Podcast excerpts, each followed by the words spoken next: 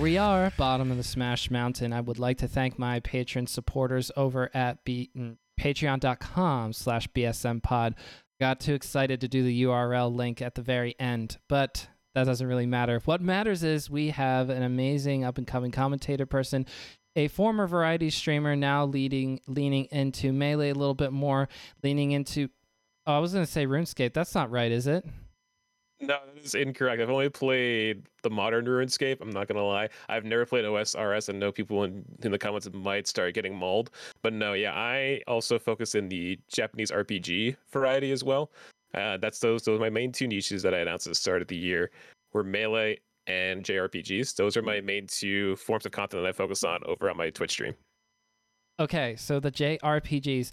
This is Stelios. You can find Stel over at Stelios underscore TTV on Twitter and on Twitch, the main the main hub. If you want to get more Stel in your life, twitch.tv slash Stelios underscore. Is that two underscores by the way? Yeah, it has to be two. So when I was making my account, uh, I tried one, but I think it was taken, so I had to do the double, and it was fine. I know for a time, I think Slox here in New England also had to use the double, but I think he changed to Slox SSBM in more recent times. So I'm not the only one. Some people do it before their name, or some people do it at the end. I do it at the end, so it's easier to read, and then I think it makes more sense. Yeah, no, my Twitch has two underscores in it. Hopefully one day it goes away in total. I remember the days when Ludwig used Ludwig Ahgren as his Twitch, and now it's just Ludwig, obviously, but that's on YouTube now as well.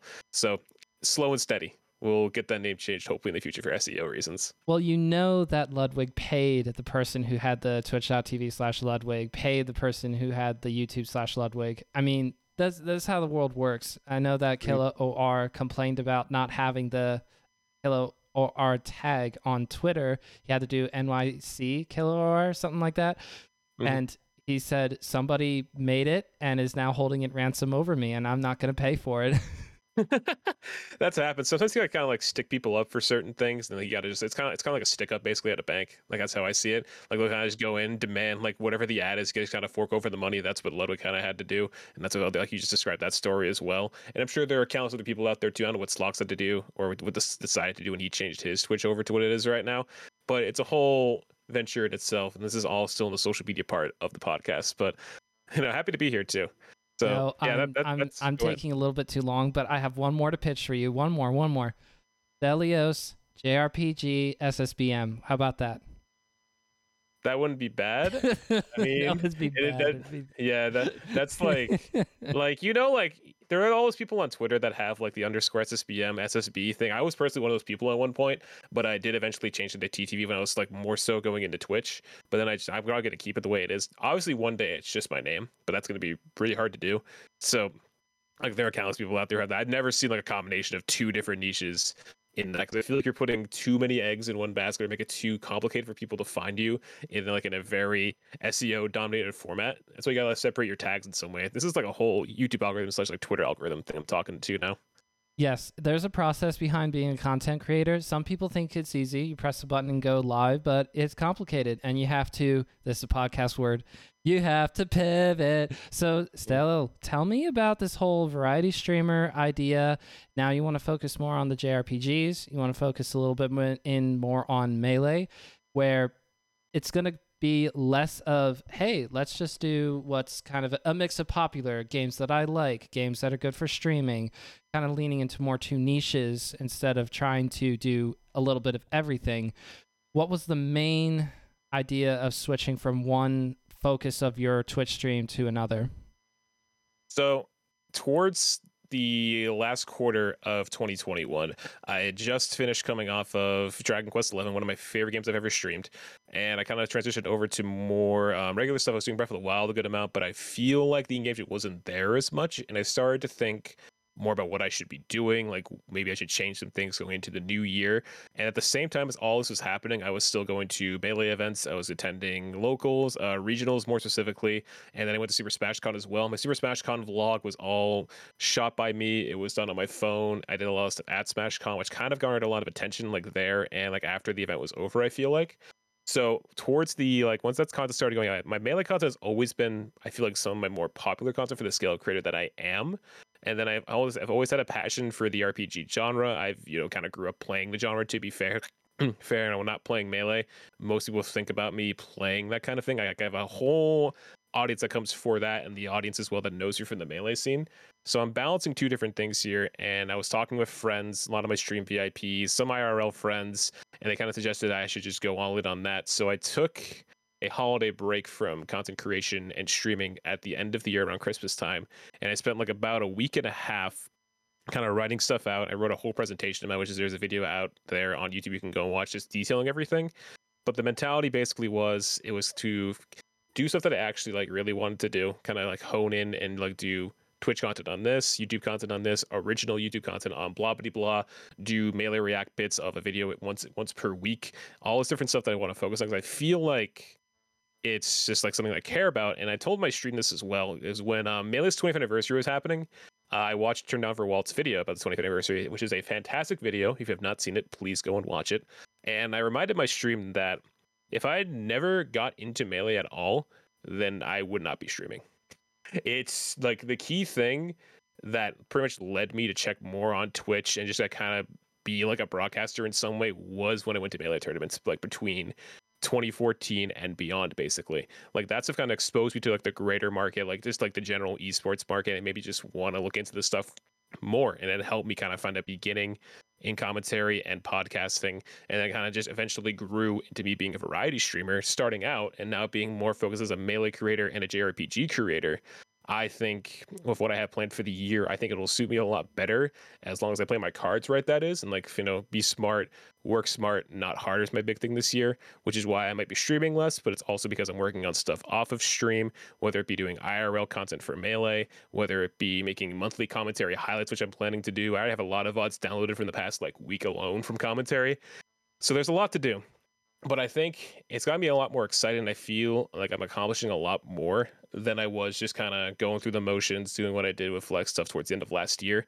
And I think while it may not be as fruitful, if that's the right word, starting out, I think it will eventually have like a steady growth over time is what I can hope for, and it'll just be growing growth upon growth, uh, having a steady pipeline of content from there. Does that make sense?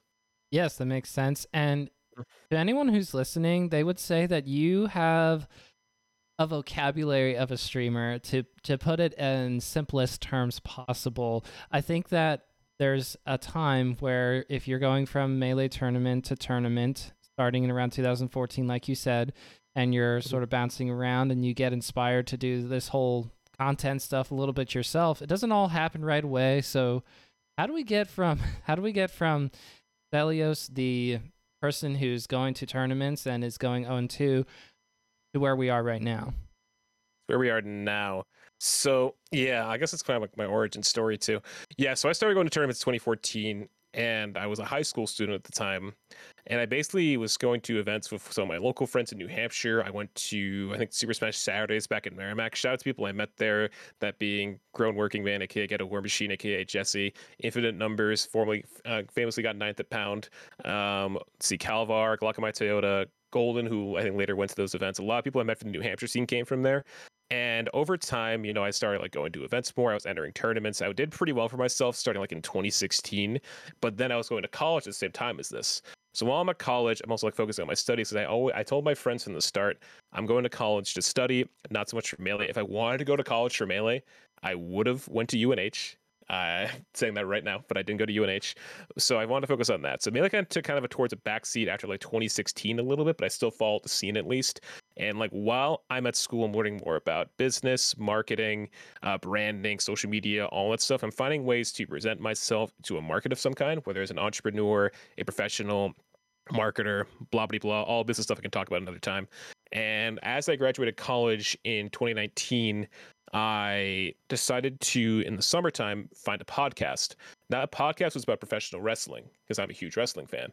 And that eventually then segued into me now gotten more behind the microphone, like not live and more recorded, to then start live streaming. And that's what kind of like eventually led to me doing more microphone stuff. Yeah it's it's it's a very it's a very interesting journey but it lets me just becoming like more comfortable behind the microphone.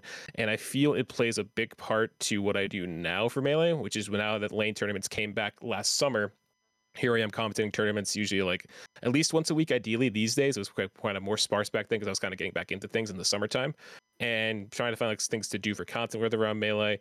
And would I would I compete again? I'd say probably not like competitively. Like seriously, I probably won't take it seriously again unless I really want to focus on it. I do consider myself more of a community person. You know, supporting my community, doing what I can for it, and you know, broadcasting events, wanting to help production at events too, maybe in the big picture. So, but it all kind of just came from meeting people, making those connections, and just like you know, trying to find like meeting in the community, basically, you know. And now that I think I've found a good role for it, I just think it's a matter of time before you know I really just go all in and just find like more of a solid place, you know. Or JRPGs. You said you've been playing that for a very long time too. This is childhood mm-hmm. still.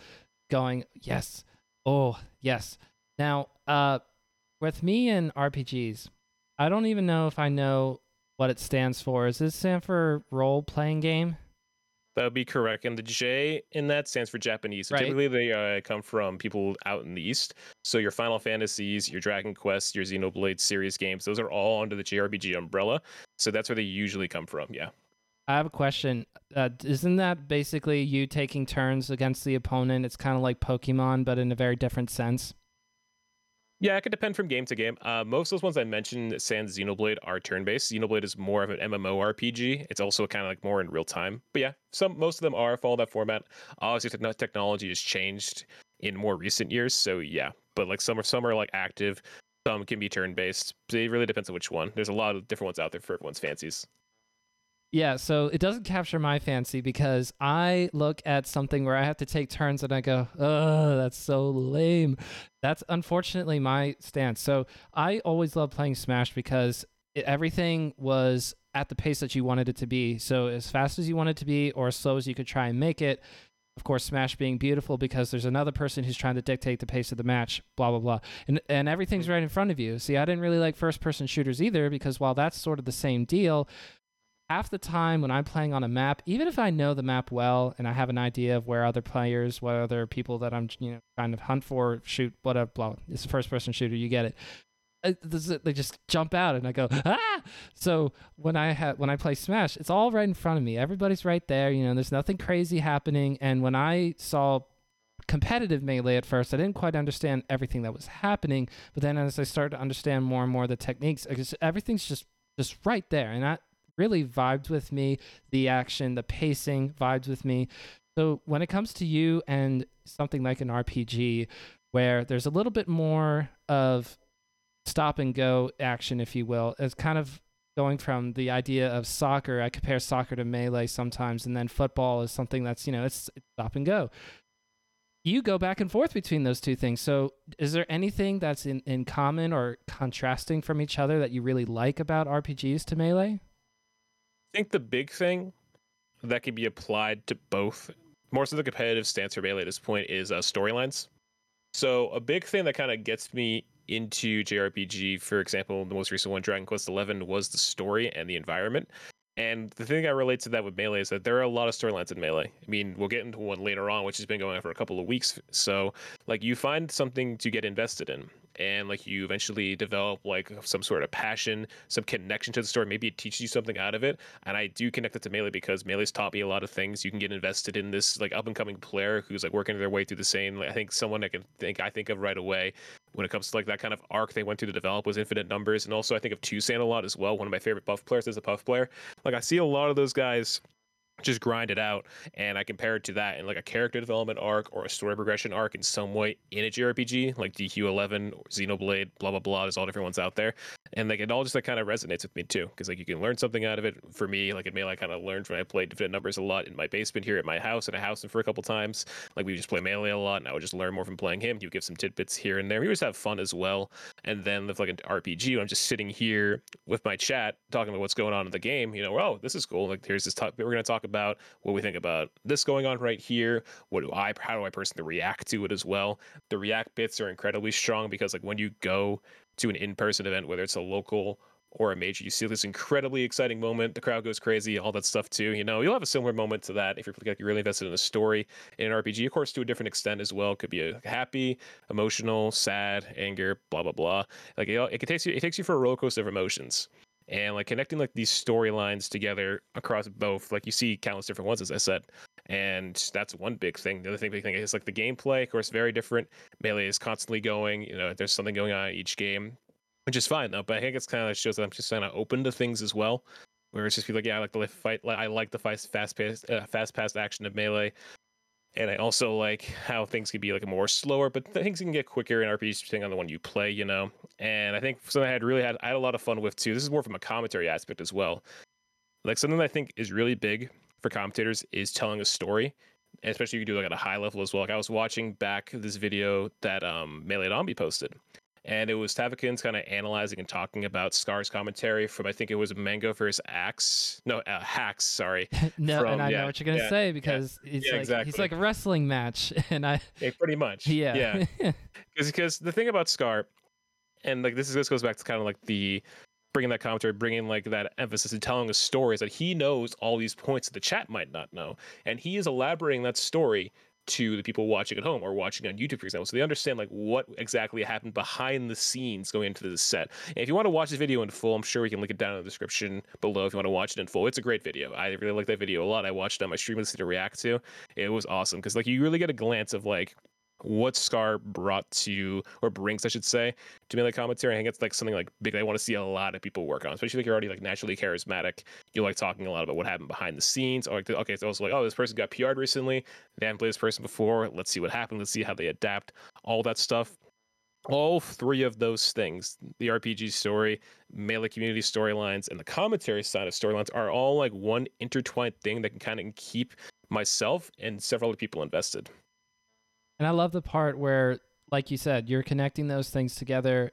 They don't have to be one and the same thing, by the way. I'm Mhm. I just love how everybody sort of connects something like melee to something else that's important in their life. They can see at least one similarity, whether it's because of the stories or if it's because of the training that you have to do to become excellent at melee. All kinds of different angles. So for you, you would say it's more of the storylines, and that's really cool. But can I push back on that Tafo video on the Melee and on me YouTube video? Yeah, Here's- sure. Okay, here's the thing. If I were to say, let's talk about how great of a commentator Toph and Scar are on the mic, I would bring up Evo 2016 Grand Finals because that's a fantastic example. They're at, you know, in many ways, they're sort of at their peak.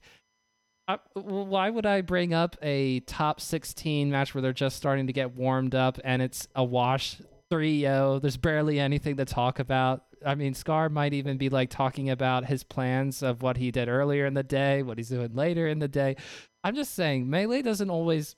And for commentators, is it fair to expect to pull out a Big House 4 Mango versus Hax that for each and every part of your commentator block? Because I don't think that's fair.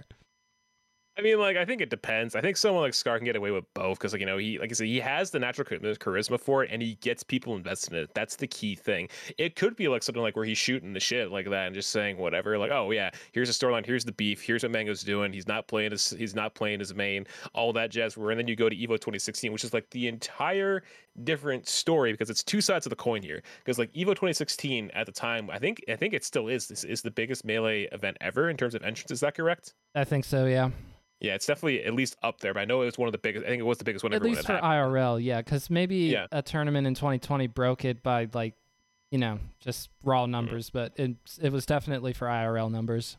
Yeah, exactly. So, but like you're at you, you look you look at two sides here. They're two different stories, and they're in two different environments. I would say, sure, they are both majors, but Evo, least to me at the time, was like the one. Obviously, to be I, I consider Genesis a bigger deal now, but we'll get to that later. Um, but like you know, they're talking about this HBox finally getting to the mountaintop, basically against Armada, someone he could not really beat at that time, and he never he never really had won an Evo before to that point. So yeah, like being able to say, hey, he's never won this before. This could be his first Evo win. He gets the reset. All that stuff happens. The moment happens. Like wow, he actually did it. And it's like a huge congratulations too.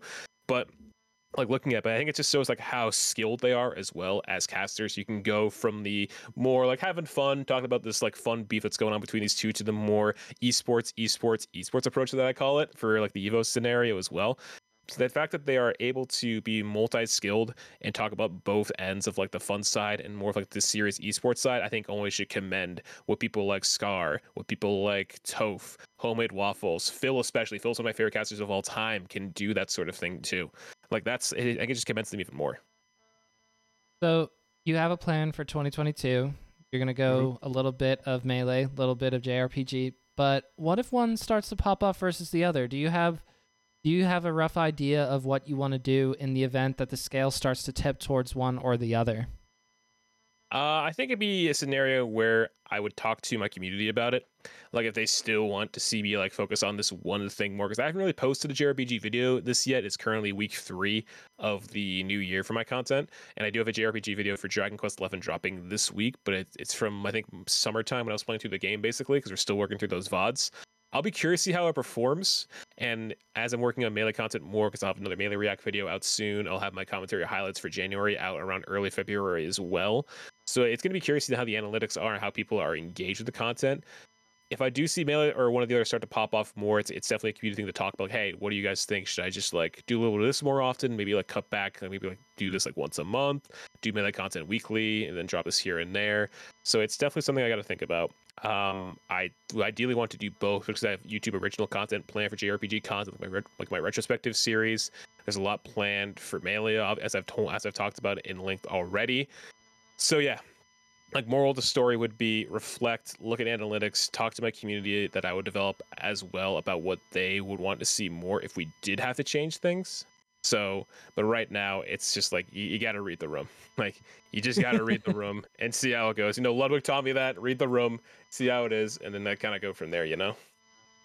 I love how Ludwig is a person who, in many different ways, sort of leads the, the, the, the Smash sphere forward in terms of how we go about doing content creation because very, very successful and also I think handles everything pretty well. So that's an obvious example of someone who I would say I would look up to in terms of like direction, handling things, mm-hmm. blah, blah, blah.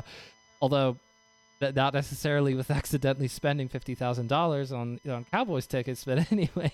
True. True. Anyway, would you say that Ludwig is up there for you, or who would be a streamer that you look to, either growing the stream or now as like, ah, oh, this is see that I'm trying to kind of capture this vibe or the, the level of connection with their community, like what they do, I really like, you know, shout outs mm-hmm. basically. Yeah, um, Ludwig is someone. Well, I've, I've known I've known Ludwig for a long time. Those who don't know, I met Ludwig when he was still in New Hampshire. He, I met him in 2015 when he started playing Melee more. He went to a New Hampshire local in Manchester, New Hampshire, and I met him there. And he always remembered me from there, and it was before he went over to ASU. So seeing Ludwig kind of go from like this guy who was getting an amateur bracket at a New Hampshire local to where he is now is very, very surreal. And the fact that I can call him at least like an acquaintance slash friend is very weird because I think some of my fondest memories of him are like being in his stream chat when he started streaming, and then eventually be see meeting up at Shine 2018, just drinking beers in the back of the VIP room, just chilling, shooting the shit. It's crazy to see, but he's definitely one of my biggest inspirations in general because I think he has a great charisma presence and all that. But there are some other streamers as well that come to mind of like they kind of inspire me. A huge one, and I want people to look up this guy's name because I think he's incredible. Uh, Harris Heller, one of the smartest people in all of content creation how to approach the situation because he is kind of the reason that I was able to develop what I kind of became like you know how, how you start streaming what you should do if X Y and Z happen. Should you do this? Should you do that? What what equipment is good? Please watch the Alpha Gaming YouTube channel soon to be the Senpai Gaming YouTube channel. And Harris also sponsors me in a way because I'm on his stream team for Stream Beats. That is his property, and also listen to Stream Beats as well. I know it's a plug, but definitely listen to him as well. You're and, like, allowed to plug whatever you daggone please. Exactly. This is I'll, your I'll, podcast episode, dude. Dude, I'll do that at the end. This, this, yeah. this, is your podcast episode. So talk to me a yeah. little bit about how this happened because I am curious.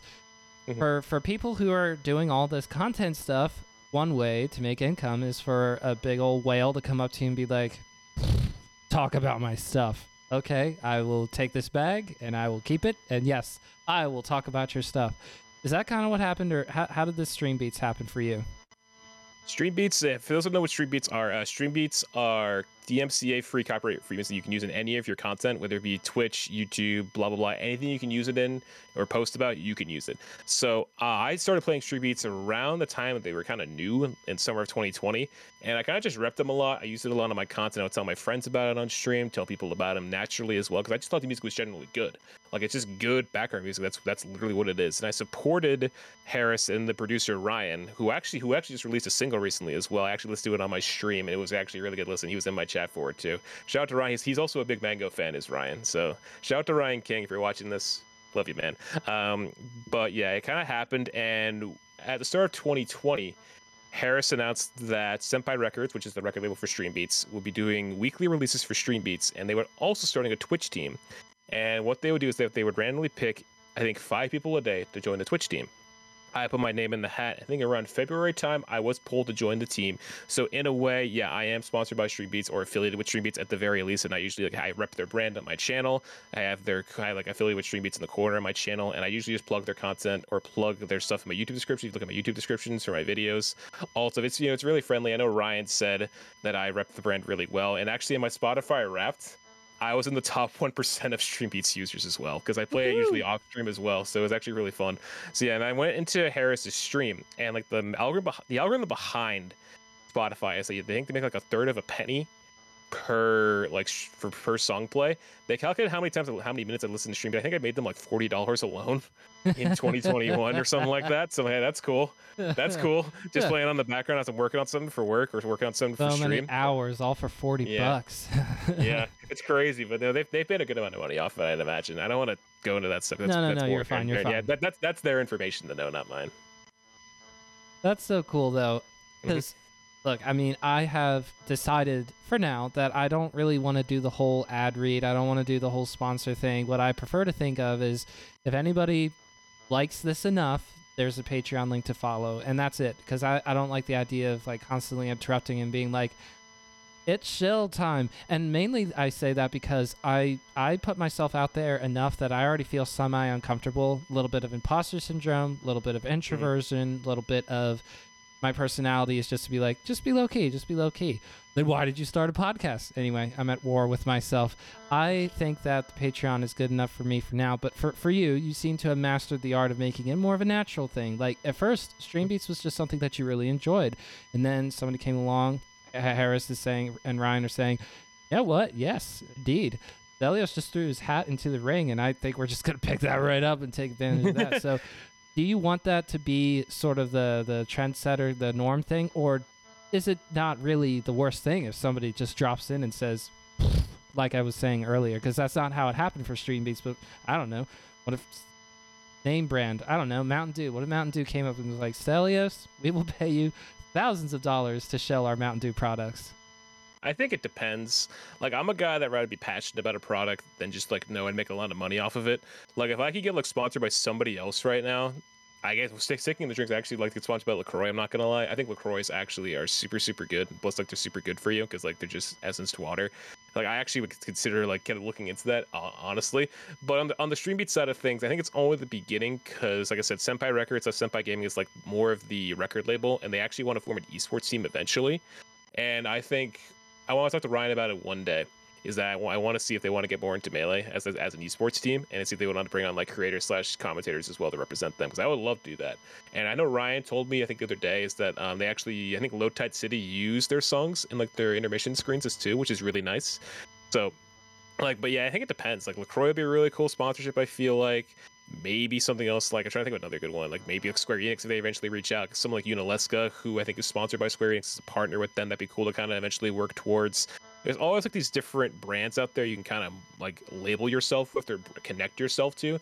That once you make enough of an impact with their brand, they might eventually notice that and kind of make you like a partner or an affiliate of some kind with them, and they'll send you like care packages and stuff like that, stuff to uh, play a game with, or like send like a promo code for a game that you can then apply at checkout, and then you get a percent off percent off that game. I know Jambo does that with some games that she gets on streams. And yeah, there's, there's a couple of th- people out there who like work with like a cam. I'd be, I'd be cool looking at, at a big picture. It's not really important to me right now. What's more important to me right now is kind of getting that slow and steady growth and eventually like, you know, popping off and then going from there, you know? Indeed. Mm-hmm. Ludwig didn't pop off right away when he started streaming.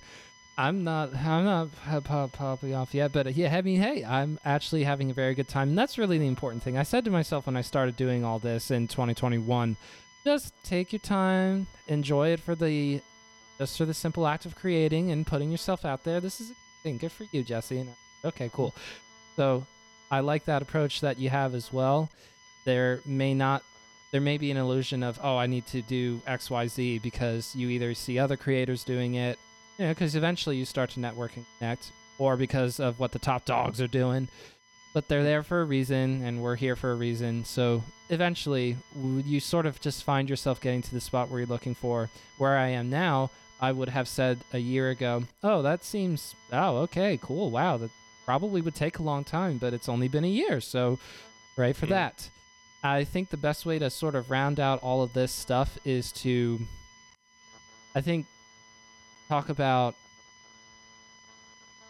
I think the best way to round it up is to talk about how there's GG Toph and there's GG, sorry, not GG, there is Ace Heihata, Yes. content creators within Melee being sponsored, not just because they're they're doing all the views, all the views. Awesome Sauce gets picked up by Moist or something like that. Exactly, yeah. Or Pokimane or someone like that, or Valkyrae, or Yes. um, like Nadeshot, like people like that. But uh, how do you ride that line? Because the implication to me is that Toph or Heihata, who are both both people who I like and I wish them all the best, all that stuff.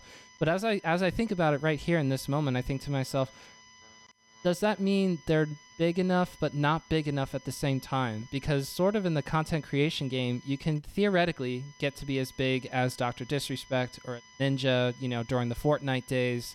Somebody who's breaking all kinds of streaming records, blah blah blah.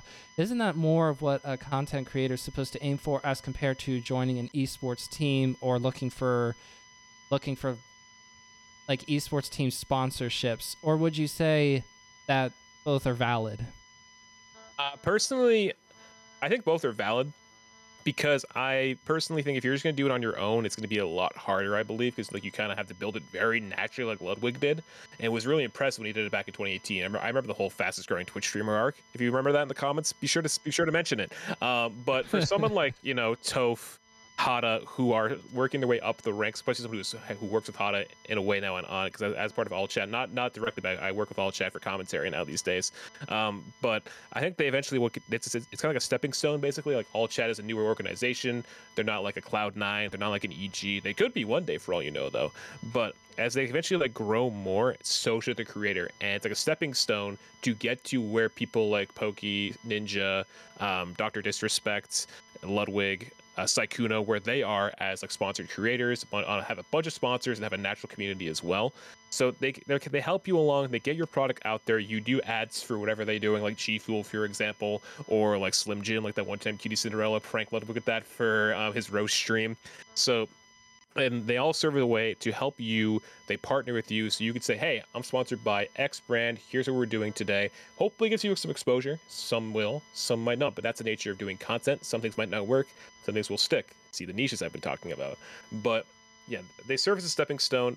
As long as you keep at it and kind of branch out and get more sponsors, whether you're an esports creator like Toph, Hada, Homemade Waffles, Phil. They're, more, more so casters, of course, but they kind of do their a little bit of their bits here and there. Turn Alpha Wall is another good one, exa- another great example. I mentioned him earlier.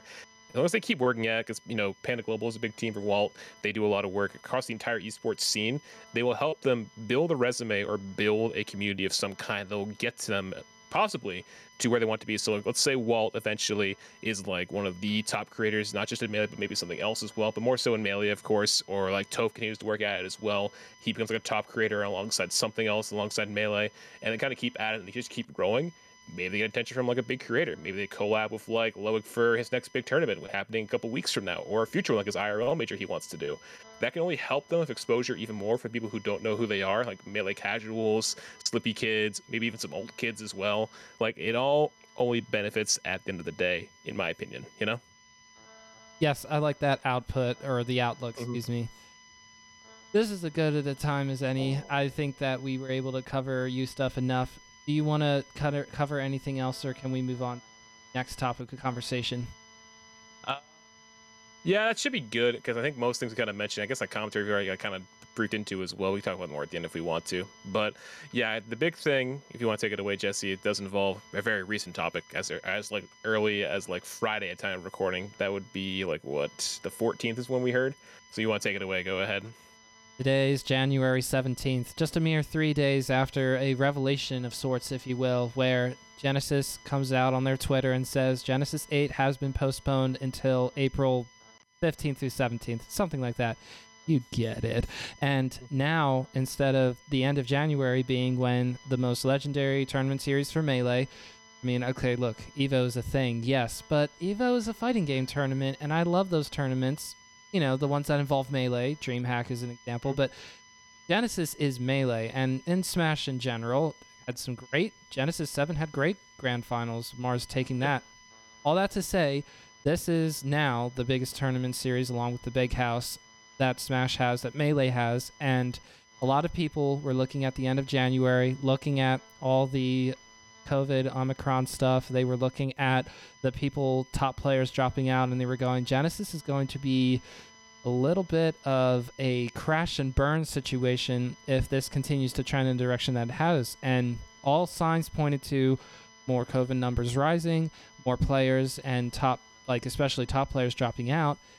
And for such a big event, one that involves many, many dollar signs, it was not going to be good. So there was concern for safety, first and foremost. There's concern for being able to operate not even just close to green. We're talking about just avoid the bottom of the red or the top of the red sphere. I mean, this is like the kind of stuff that can shut down a tournament like Genesis for good because this is not backed by Activision or backed by Nintendo as it should be. It is backed by literally people who we know, people like Sheridan and Bobak, who have worked so hard and saved money, had to operate in red, had to operate in yellow, hardly be able to make much money off of the event once it's all said and done, and running massive thousands and thousands of entrants, pools, brackets, and everything else until we get to an awesome weekend, except when it involves COVID.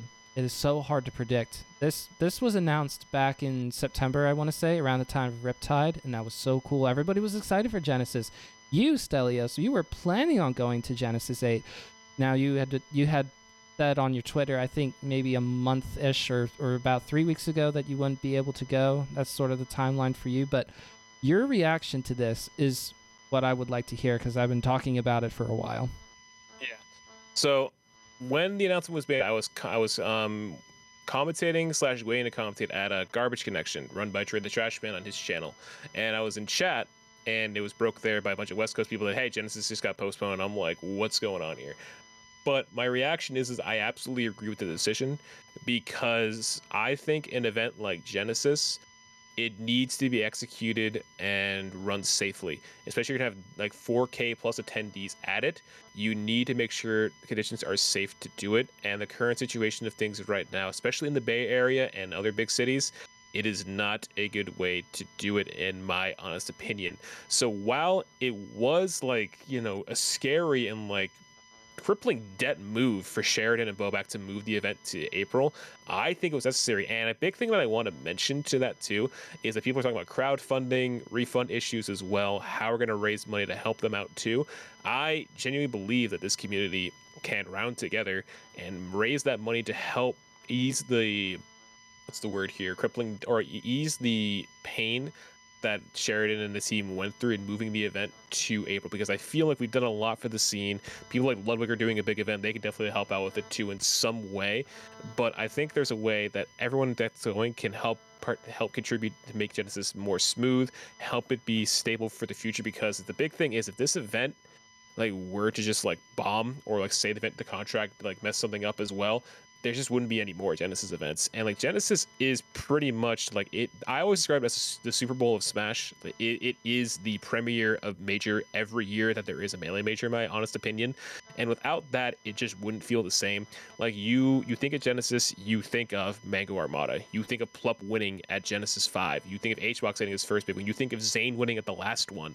Like there's there's so much his history added, and to think that there would be a year where it just wouldn't be as memorable memorable if it went on the way it was supposed to, and it'd just be like, oh, it'd be, it'd be surrounded like in a bunch of like COVID cases, people getting sick. That's just not how it should be. It should be remembered the way that we all do. Some like an amazing like repertoire sets happening at the event, memorable moments, and people having fun. Most importantly, but also being able to sit in the separate top eight venue, which I think is it's back in San Jose. I forget the venue was called for top eight, and being able to watch it on the stage as it always has been the past couple of years and see more history be made, you know?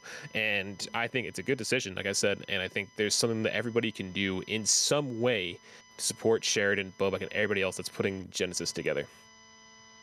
This is the kind of event that gets people into Melee when they're mm. watching their favorite ultimate players and all of a sudden melee's on the screen and they go melee melee and then all of a sudden they get into they get into it i i like to think about a friend that i've made since going back to the locals which are technically at the moment uh, all on hold since we're also doing the same thing that most locals are doing around the country around the world just holding off until omicron stuff goes back down but I have a friend that I made over at the local who got into Melee because they were into Ultimate first. They're like the alt to Melee pipeline person. And to me, that's incredible. But they're going to watch the big events of their favorite players. And then, because Melee is the sick, awesome game that it is, it hooks you in. You get into that storyline of something one way or another. It's not always just through the documentary or through or through a big event like Slippi being released,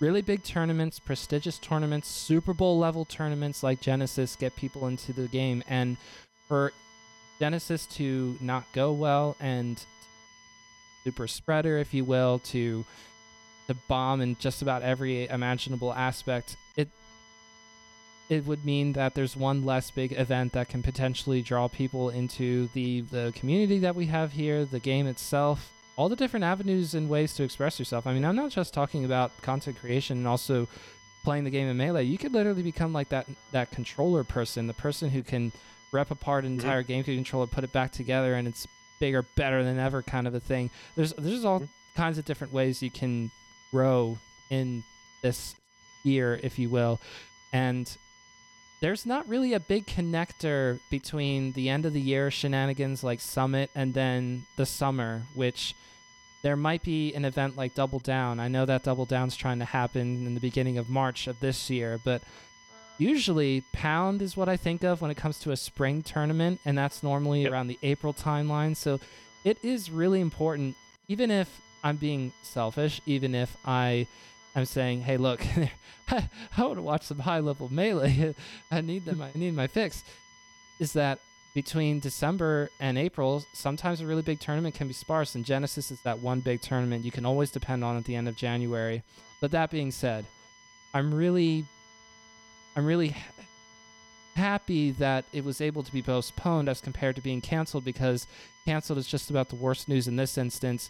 The Mhm. the government has not ordered any sort of shutdown, and so the venue would say to the Genesis TOs, they would say, "Well, this is on you. Yeah, it doesn't matter. We we uh, we signed a contract, so we need the money that you promised us." And without an event actually being run, like you said, no more Genesis. So the fact that this can still happen, that there's time between now and then to potentially, I mean, I know. Okay, here's one thing that's definitely happening: TMT Training Mode Tuesdays. Fedoran and the rest of the TOs around TMT are saying, hey, we are going to start charging a $5 entry fee. That is going to go towards a lot of things. But for now, most of that is going to go towards supporting the Genesis TOs to try to get back some of the lost funds of six figure level funds. We're talking uh, Mhm. $100,000 plus. I know that most of us don't have that in our back pocket. So for a TO, a normal, not normal. Okay, look, Sheridan and Bobak are awesome TOs because they got Genesis up to this point, right? But still, Mhm. a, a a person who's not backed up by Omega level billions of dollars, Nintendo or anybody else. Nobody else is stepping up like that for for the Genesis TO staff. So the way that the community can help is to do little things like that, and hopefully. I'm I'm really hoping that Ludwig somehow does his online tournament this upcoming like the Genesis timeline. He says he's organizing an online melee tournament. I hope that that does something, right? Or that we organize the event between now and April that does something. So little things are happening already. That's encouraging to see. So for you, Stel, with the April thing now, are you thinking about Genesis again as possibly wanting to go? I know you wanted to go to Genesis 8. You had plans, you registered, but what about upcoming April? As of right now, it's more than likely it will go as long as things do dip back down in terms of case numbers. I would plan to go because I do have the time. The only other event that was planned for this t- like quarter was Double Down. That I haven't, I haven't even registered for that yet because I don't know what, what it's going to look like come March. But I think I would definitely make plans to go. I think it's just I haven't missed a Genesis since I went to Genesis five back in 2018. I usually go to Genesis every year. I make the cross country trip from New England all the way over to NorCal. Again. Yeah, it's it's a cross country trip, usually about an eight eight to ten hour flight in total. But you know, I, I make out for it. It's it's always worth because every time I leave Cali, I always go, I wish it never left. But I think about Cali, I'm like, hold no, rethink. That's I'll rethink that. But you know, it's the winter, got- dude. Of course, you come Yeah. back and the icy winds hit your face, and you go, "Oh, okay, yeah, not what I wanted." Exactly, but it's like I definitely there's a good chance as long as things do improve uh, COVID wise that I will go. I should I should have to rebook my flight, which shouldn't be too much of an issue as long as I get a decent price because I, I have credits back from Southwest, which is the airline that I used to fly there. So I, as long as I get that booked and like I talk to the people that I was going to house with, um, we should be fine. I think we're gonna have a talk about that pretty soon. I feel like in regards to what's gonna happen with that. So yeah, I'd say it's likely my major plan for the year. I think pre Big Omi, as I call it, was Genesis, um, Double Down. Probably get on my level if it happens. I have no clue what uh, Toronto's plan is to hold that event. Um, SmashCon because that's I love SmashCon in general. It's really, really easy for me to go to. Shine, which I know should be happening. I'm not going to dog something about it, but I know from inside sources here in New England that it should be happening. Uh, Big House maybe, and then maybe something else too. But I definitely will be traveling around a good amount this year should things improve and not go crazy again.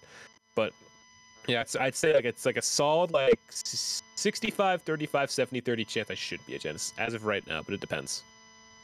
So you already talked about how you've gone to the past few Genesis. Can you tell me a memory that you have of the ones that you've gone to that stands out to you? And yes, you can talk about Plup if you want to. Plup Club. That was the big one because I was sitting like second, I think second row from like the very front of the stage at Genesis Five. I was like from the corner. It was like me, Calvar, uh, Val, Patty, a couple of people from. Wait, wait, Valerie Wonderland? Yeah, that is correct. Shout She outs, friend of the yeah. show. Let's go, Val. Fantastic, fantastic person. Miss her very much. Uh, yeah, we were all there. Uh, we did see that. Uh, my other big ones, I remember I went to the after party at the Foundry after, hung out with a lot of people. Met some NorCal players. I think I played the Ar- Yoshi that won the Arcadian around that time too, in a friendly or two. It was pretty fun. Uh, I also really enjoyed my time at Genesis 6, actually, is my favorite Genesis I think I've ever been to. Well, because I had a lot of fun in that in general. It was a lot of fun seeing people again. I know I hung out, a lot, hung out with a lot of people. People out there like Lauren, for example, a fantastic artist. I miss her a lot too. Uh, a bunch of roommates I hadn't seen in a while from college. My friend Parker, who was living in Nevada at the time, was out there. Spent a lot of time like going around NorCal. We had some great ramen one of the nights. Had a lot of time shooting the shit, having fun, and playing a lot of friendlies too. Because I think like just being able to play a lot of friendlies and like having a fun time, just talking to people, meeting new people. I remember I played someone who was PR in Oregon at one point as well at my first Genesis event, which was a lot of fun. I had a lot of back and forth friendlies with them. And then I guess like on the more humorous side, Genesis Seven. Um, I know at that tournament Ludwig had a booth, and that's how I inadvertently met uh, Rock and Stan. So I didn't know who they were, so I was just shooting shit with them. I didn't know who they were, but I know I'm, I'm like a one year plus Rock sub now. I was supposed to, I was supposed to money match him at Genesis this this this one, but I think we're gonna push it back to April at this point. Um, yeah, I met them at that as well, and I, I remember Rock very much vividly told me to go watch the roast of I think it was yeah the roast of Scar. Because I, I only seen bits of it at that point, so I couldn't remember everything. But he told me to go watch it and tell him tell me what tell him what I thought. So I, I literally went to my room that after that conversation and sat down like watched for like an hour with one of my roommates, and we had a fun time watching it. And there was there was another good bit. So after like the Ludwig table had kind of been breaking down, uh, there was a sign. There was like two Midwest TOs there, and they had this thing like a little like piece of paper which had life advice on it. So they were gone. There's no one there. That piece of paper is still there. So I literally took the piece of paper that said life advice, put it on my backpack, and started walking around the venue with it and putting it at the set I would play at. And then people would walk up to me genuinely and ask for advice. They tell me their problems. so I was just like giving like random like shooting the shit and counseling advice to whoever walked up to me. Some of it was like actually genuine stuff. Some of it was just like regular like melee stuff. It was actually pretty fun. I remember I walked up to Lauren. She asked me how do I how do I survive like this, and I just told her. And she started shooting the shit too. So there's a lot of memories from each one and like they're all good times. Like most of just having good times with people, meeting new people, inadvertently meeting people who eventually got famous, all that jazz. You know? How much is there, like, do you would you say is an urgency in regards to not missing this? Is it really a big FOMO thing for you, fear of missing out, or would you say you know that you're gonna have a good time, so of course you want to go to something when it comes to Genesis 8? Because I hear you wanting to go, but you also can't commit because, well, who can because of the whole because of the whole COVID thing. But for you, what what really draws you to Genesis in particular?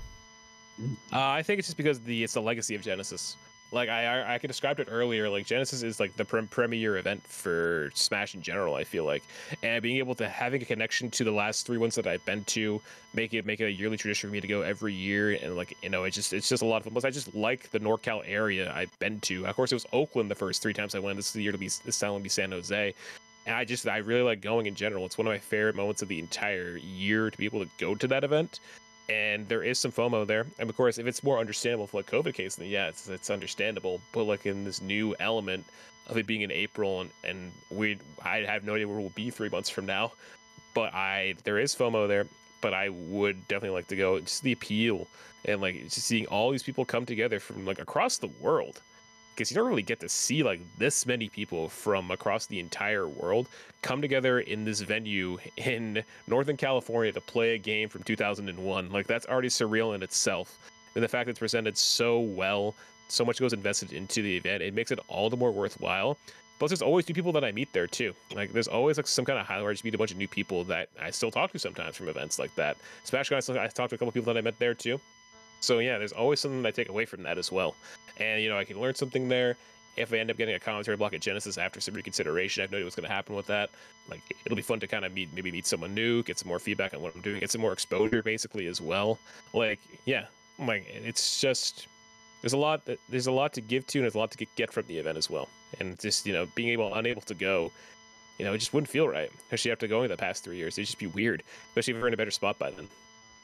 Okay, so shout outs to Raul. Shout outs to all the Australians who are, are here in the United States and mm-hmm. seemingly for not now because of Genesis being postponed. Most of us are very understanding. Most of us are more or less okay, cool. But oh, I just feel so bad for, for, for those people in particular who travel internationally because I'm here to not have jet lag. No jet lag, Johns. I'll be here for two weeks leading up to this thing or in the case of people who are on SOC, we're just going to be in the United States for a couple of months and we're going to catch all these big yeah. events. And now Genesis 8 is not happening at the end of January, but instead they have another thing to uh, look forward to an online tournament. Woo! Yeah, uh, they'll, they'll, be doing. They were at, they were in Garbage Connection. I know that on Friday. Sorry to cut you off, by the way, but you're kind of towards the end of that. I feel like yeah, they, they were in Garbage Connection on Friday. I know I saw them in the bracket. And they're they I think they were I think they, did they do Giga Schwab? I'm not sure if they did Giga Schwab, but they, they'll be entering stuff at least. It does like I know it does suck that they can't like go a couple miles or go a couple hours to go to Genesis, of course, and seeing where they are but I, I don't know what their plans are because I haven't read too much of their situation, unfortunately. But I, you know, I hope it kind of works out for them in the end. But the nature of like having to travel for that long. I know Leffen has like similar things too when he comes to the states. For of course, not nearly as long of a trip, but he'll try and make out the stuff when he can. So it's tough. Like having having a show drop last, it, it can show like some of the drawbacks to postponing that close to the date. To be fair, which people have mentioned it was like two weeks out. But to be fair, we weren't really as aware how serious Omicron was about a month ago. That's part of my argument why like they kind of had to act on it. I feel like, but that's just me talking. So, uh, it sucks, but that's kind of the nature of how it could be sometimes in a global pandemic. You know, I remember I remember when CEO Dreamland happened, people had dropped out of that like real quickly, but there's still a amount of people at that when that happened in March 2020 when everything started, and seeing the transition made. Of course, it was had a lot of things to go through at first, but now we're kind of going back to there for at least a little bit. I'm sure they'll be able to adapt to it, and I, you know, I just hope it works out for those lads because you just don't want them to just feel like, uh, what's the word here? Like disappointed, you know? Which I'm sure there might be a little bit already considering the change, but I think they'll be they'll make the most of it the best they can. Yes, uh, mm-hmm. because that's all you can do. You get dealt a bad hand, and all you got to do is just keep grinding, pushing forward, that kind of thing. Mm-hmm. And you're right. The, the the the whole trick here is a month ago it was just before Christmas, and I think that whole holiday thing, you know, you want to see friends and family, uh, or something that's quote unquote more contagious. That probably did have something to do with it. Speaking as a non non scientist, I'm just looking at the numbers and like ah, that seems like a reasonable conclusion to draw. Mm-hmm and it do be that way sometimes. So hopefully this this whole Ludwig thing, I'm looking forward to it because I think that hearing Ludwig and Slime talk about melee while it's happening, occasionally shirtless, is a great different approach than the normal the normal stuff. So I wanted to get back into the commentary question for just a little bit because I know that we didn't talk about it as much as you perhaps maybe wanted to. would you commentate shirtless? Is there a big draw to commentating shirtless? Do you think that it really draws up viewers in a way by commentating shirtless? Is there an art to it? Do you think that ultimately this is the meta that eventually people are going to realize the most popular streamers of in terms of melee streaming shirtless while commentating is actually what we are all expected to do and is that scary so i think it depends from person to person personally like i think that really depends on how comfortable you are showing off your body on camera personally what i would do it probably not unless i got in like slightly better shape in my opinion. Like maybe like as a sub goal maybe or maybe like as like a donation goal probably for my birthday stream i might do that. But for someone like Ludwig and Slime, it, it kind of does come as a surprise like knowing how their social medias are and like following them for years, seeing them like play like them without shirts on playing Mario Party 4 at like Nick's house for a little while, and they take pictures of that as well. Literally, my desktop background is the picture of Slime and Aatrox's dad in the hot tub because I come I come home to that every day and I just laugh at it because it's so iconic. so, uh, but yeah, stuff like that. It's it's just like that's them. That is like you see that. Like, oh, it's Ludwig and Slime just doing that. Because you just know their personalities at that point. They're just gonna do that for majors like that. Like I remember when they did it for I think it was L- I think it was LCS two. So I can't remember when that happened. And there's some other stuff that they just did it for. I'm like, yeah, that's just them. But you know, is there an appeal to it? Yeah, it just it's it's something called the bizarreness effect, which is something I learned in uh, media effects when or a media class in college. It's like you see something that just sticks out to you, and you just always remember it for that reason. You see it a lot of sporting events, like you know tailgating and all like the like kind of culture that goes around, like dressing up and all that stuff. It's kind of similar here, where like you see these two guys, at least two guys, and they sit down commentating melee shirtless like oh what's going on here? Why are they doing this? And so you, you just listen to them more just like talk about i don't know like why hbox hogs the mic on commentary and how low it then slime makes a funny example out of it or how they're actually like meds is playing really well right now and stuff like that. And it's like okay they're just having like a shoot the shit conversation about this. It's like okay then you learn more about their personalities what they've done in the past like oh okay yeah that's weird. And it's a contrast to when like i remember off the Sticks, which was Love Against Slime's like weekly melee show they did with BTS. It's like they went from discussing bow ties and how to like what's better a tie or a bow tie to then just being shirtless talking about like commenting like a essentially an online major for like hours on end too, and people just be dealing with it because it's them. But moral of the story, your choice. Personally, I wouldn't do it, but I understand the appeal. If you want to get like a little bit more clickbaity action in there too, like put a cool thumbnail of it on YouTube, maybe get a couple clicks, maybe people will really like it for what you did with it. But you know, that that's that's where I stand. I wouldn't do it, but if you want to do it, hey, more power to you. I'm not going to judge you for it. Ludwig, Slime, and Bert Kreischer. Let's let's make it happen.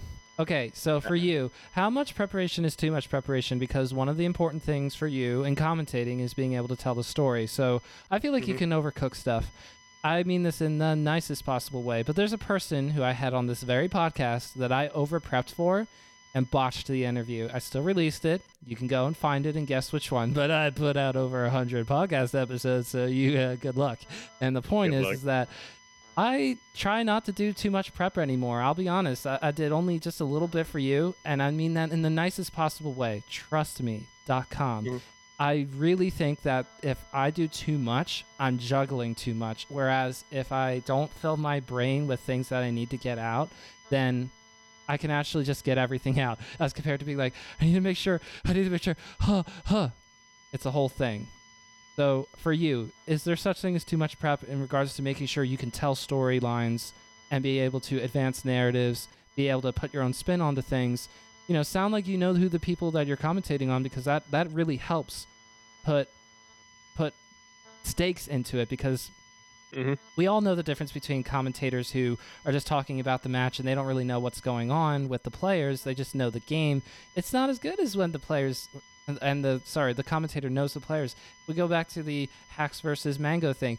Scar was talking to Mango about all this. Scar watched Mango and Hax play in a hotel, do a money match or whatever, and reverse mm-hmm. main, and and Mango won, and so now they get to do it in front of the world and all that stuff. It re- exactly. it really does make a difference.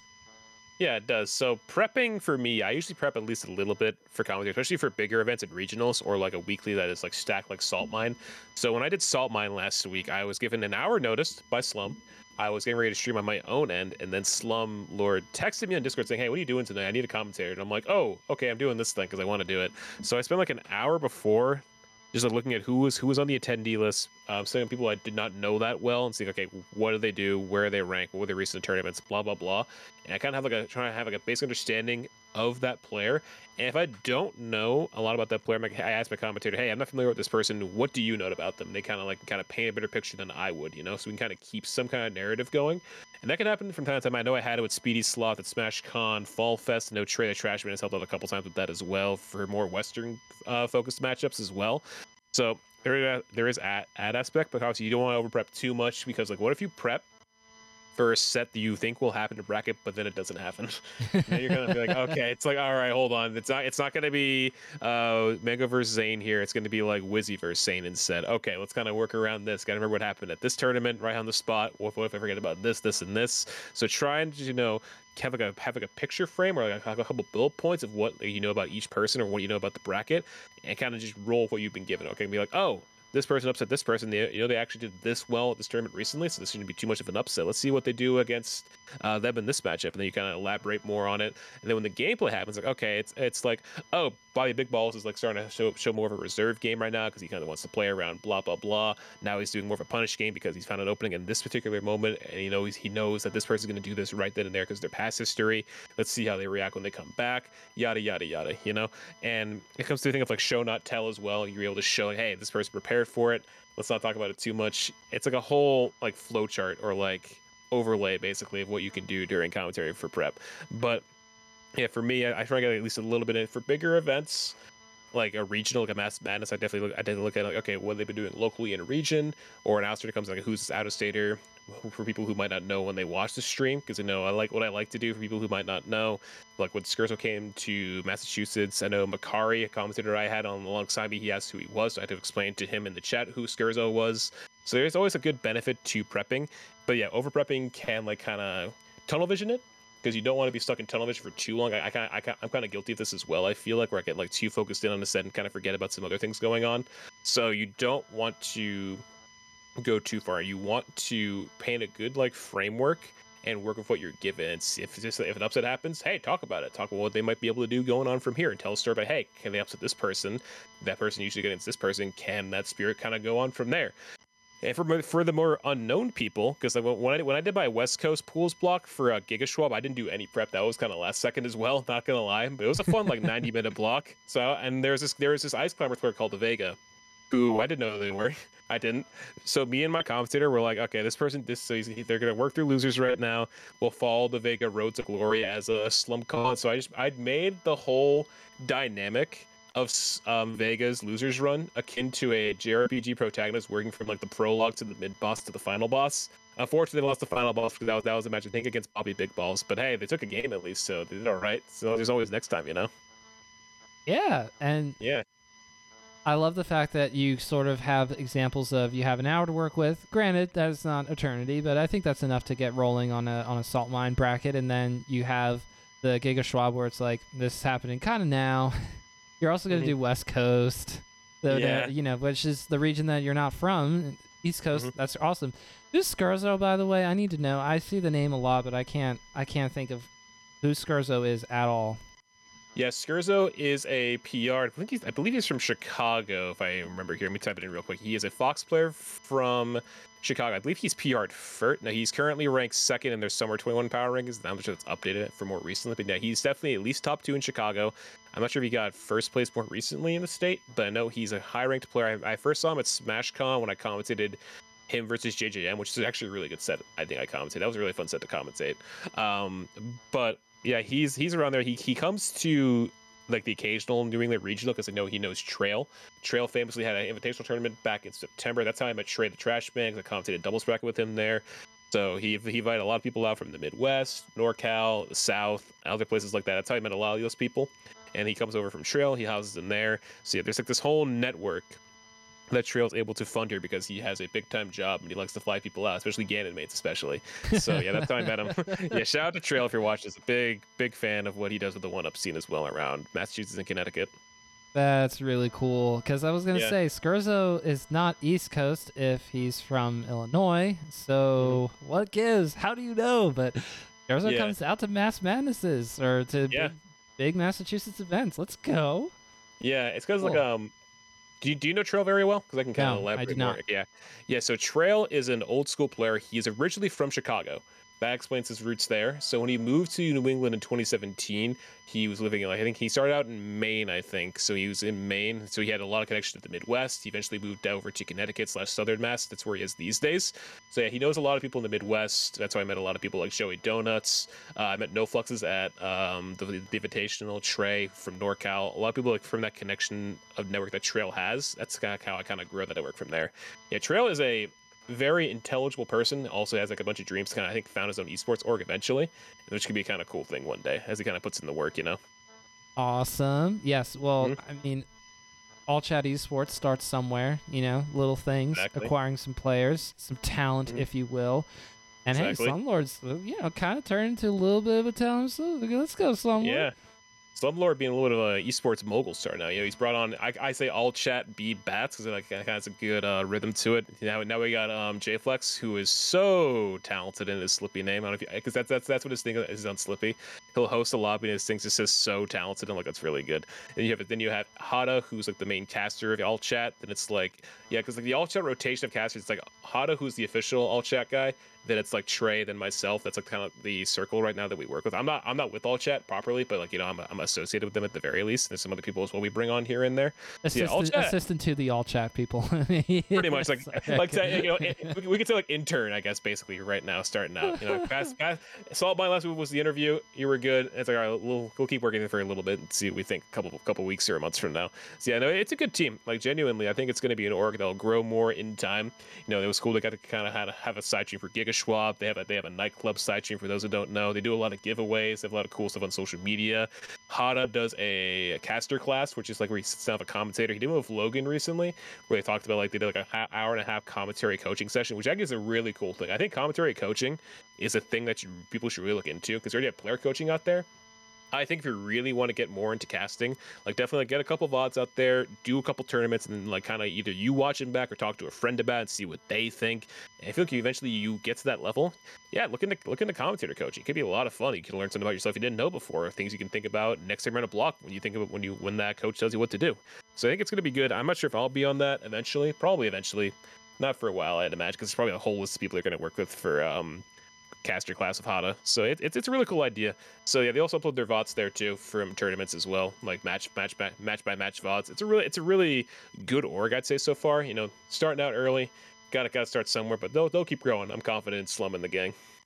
Yes, and hey, look, I mean, it's really cool that they're doing a salt mine net play bracket every week and having a two hundred fifty dollar prize pool. That's uh, pretty good for a weekly Yeah. online, and most of the time or all the time it's free to enter. So hey, that's pretty cool. That's pretty nice. especially especially a newer org too, because they're they're they're, like, they're, I think they're when was their Twitter made? Look when their Twitter was made. it That's was like W. summer.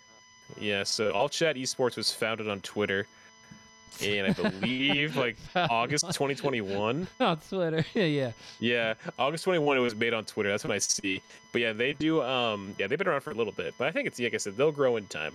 I'm confident in them. But it's cool to see like ha- seeing them like just do so much work early on. Is like have like the steady base they can just keep working with, you know? It's inspiring. Yes. Yes. inspiring for creators for people like Trill who want to find an esports work, basically. Hey Roy, if you're watching, let me know. Come on, Trail. Okay, so Bell, before we get you going here, I think the last thing to sort of tie this all together in regards to a storyline is would you say you like where your storyline is right now? Like my own personal storyline. So is that a yes? I'm seeing a yes. Um, I think it's like kind of getting started. I feel like for the new year. I mean, I feel like I was like kind of finding my way a little bit more after SmashCon last year. It's kind of like I guess like the real beginning is like how that all happened with the vlog and the impromptu commentary block that I had for top 16 because it happened in the span of 15 minutes. for those who don't know that story, like I'll elaborate on that for those who don't know. SmashCon, SmashCon 2021 Fall Fest day three. I was up till 4 a.m. having a good time with like Kid Boogie, um, Hat, the MDVA TO, a bunch of other people I met at the event. I was with Hugs at a restaurant like around like 10 p.m. that night. A bunch of people as well. It was me, Hugs, uh, husband was there, Nintendo, Hat, other people, a lot of other homies were there. It was a great time. And I wake up at like 10 a.m. I go to play melee with a local that guy from MDVA. We're just chilling. Then a New England TO and a production guy walk up to our set and go, "Hey, you're a commentator, right?" And I'm like, "Uh, yeah." "Hey, you want you want to do top 16?" And I'm like, "What?"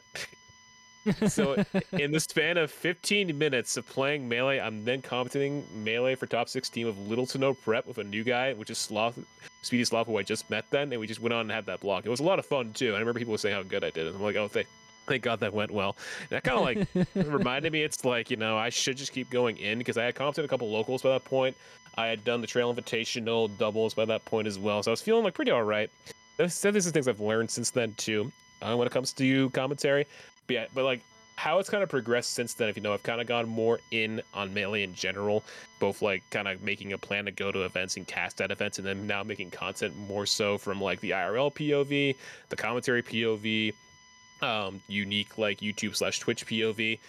As long as I kind of st- uh, what I want to do is just like stay on that and stay consistent, so I don't fall off and just like lose the storyline entirely. Because the the story that I want to tell this year is showing that I'm a guy who comes from New England with not a lot of connections, that could eventually kind of make it to the big time, basically. Whether that be commenting at a major like Genesis or Big House, or just like making a whole new network of people that support and follow me on Twitch slash YouTube. Like that is a story that I want to tell, whether it's just through Melee, whether it's through both niches that I have in Melee and JRPGs, or the other one. That's fine. And I think it's off to a good start right now. You know, I've made a connection with All Chat, which is really cool. Hopefully that continues to grow from there at, at time of recording. We'll see. But being able to just like be involved in some way and it's like you know being in demand because like in the in, so at time of recording i commentated a tournament thursday friday and saturday that's three commentary dates in like a short span of time too and there will be more. I my goal is to at least commentate two brackets a week or usually at least one but ideally two would be a good sweet spot.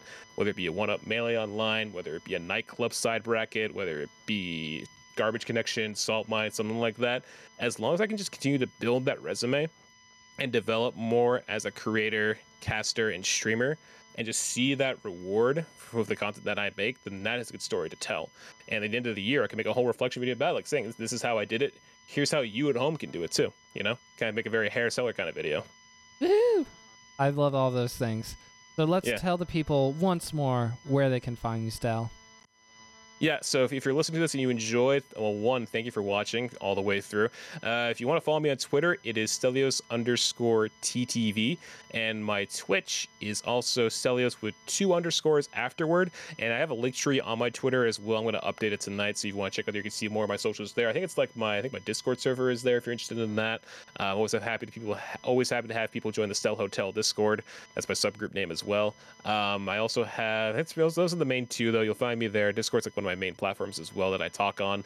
Uh, you'll catch me commentating at least places like Salt Mine every Thursday, pop bonuses, giveaways, all the good stuff. All chat esports is great. Uh, nightclub, you might see me pop up on nightclub in the near future. Garbage Connection is at, I think at least every Friday. It might go into bi-weekly depending on what Trey wants to do. Um, One Up Melee Online, I think it's gonna be moving dates soon. No confirmation from me. That's more of a trail thing.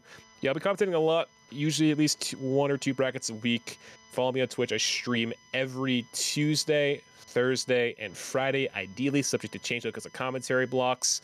But yeah, that's what I do. I stream Melee. I play Japanese RPGs. I have a lot of fun. Melee is great. Hope you guys enjoyed it. And Jesse, you want to take it back away? Yeah, I got you. Let's Mhm. also make sure to. We need to free the Stelios YouTube channel. We cannot have Stel out here talking about all these amazing places where you can find him and not be able to just say youtube.com slash c slash stelios underscore ttv or, or stelios underscore underscore like it is for the twitch. Instead Mhm. this is what we have right now. So by the time i'm done reading this it better be 100 plus subscribers. youtube.com slash channel slash UCBGDGAIX2AX Y A A E A N P K 52UA. It'll be in the description down below if you didn't remember all that. But let's go ahead and make it 100 Yeah, I subscribers. let's go. Yeah, it's slowly, it's slowly working its way up. It's slowly going up there. Ideally, so YouTube schedule is usually at least one video a week right now. Usually one YouTube short depends on because we usually make a YouTube short after the video that we release. But the last one with the hugs video didn't really have a shortable moment in my opinion. But the one this week should have a short. I might, I, might, I have some unique shorts I want to kind of take from my streams. I need to trim them down though because my my execution is that I'll watch a VOD back. Hey, that's I'm like, hey, that's a good moment to short. Let's clip it down, and I send it to my editors to work on because I have two editors that I have edit stuff for me. But that's more of an offshoot thing to talk about. But yeah, youtube.com, Stelios. Just type in Stelios Twitch in the search. You should find my channel in some way. That's the easy way to find it. But yeah, that's where I am. YouTube, Twitch, Discord, Twitter, all on those platforms. There's a link tree as well. Probably I'll send it to Jesse just in case too. Yep, That's yep, all yep, from yep. me. It But is yeah, in the description below. Stell, thank you so much for joining me on Bottom of Smash Mountain. Of course, I'm happy to be here. Happy to you invited me again, Jesse. Everybody watching, thank you once more, and we'll see you next time.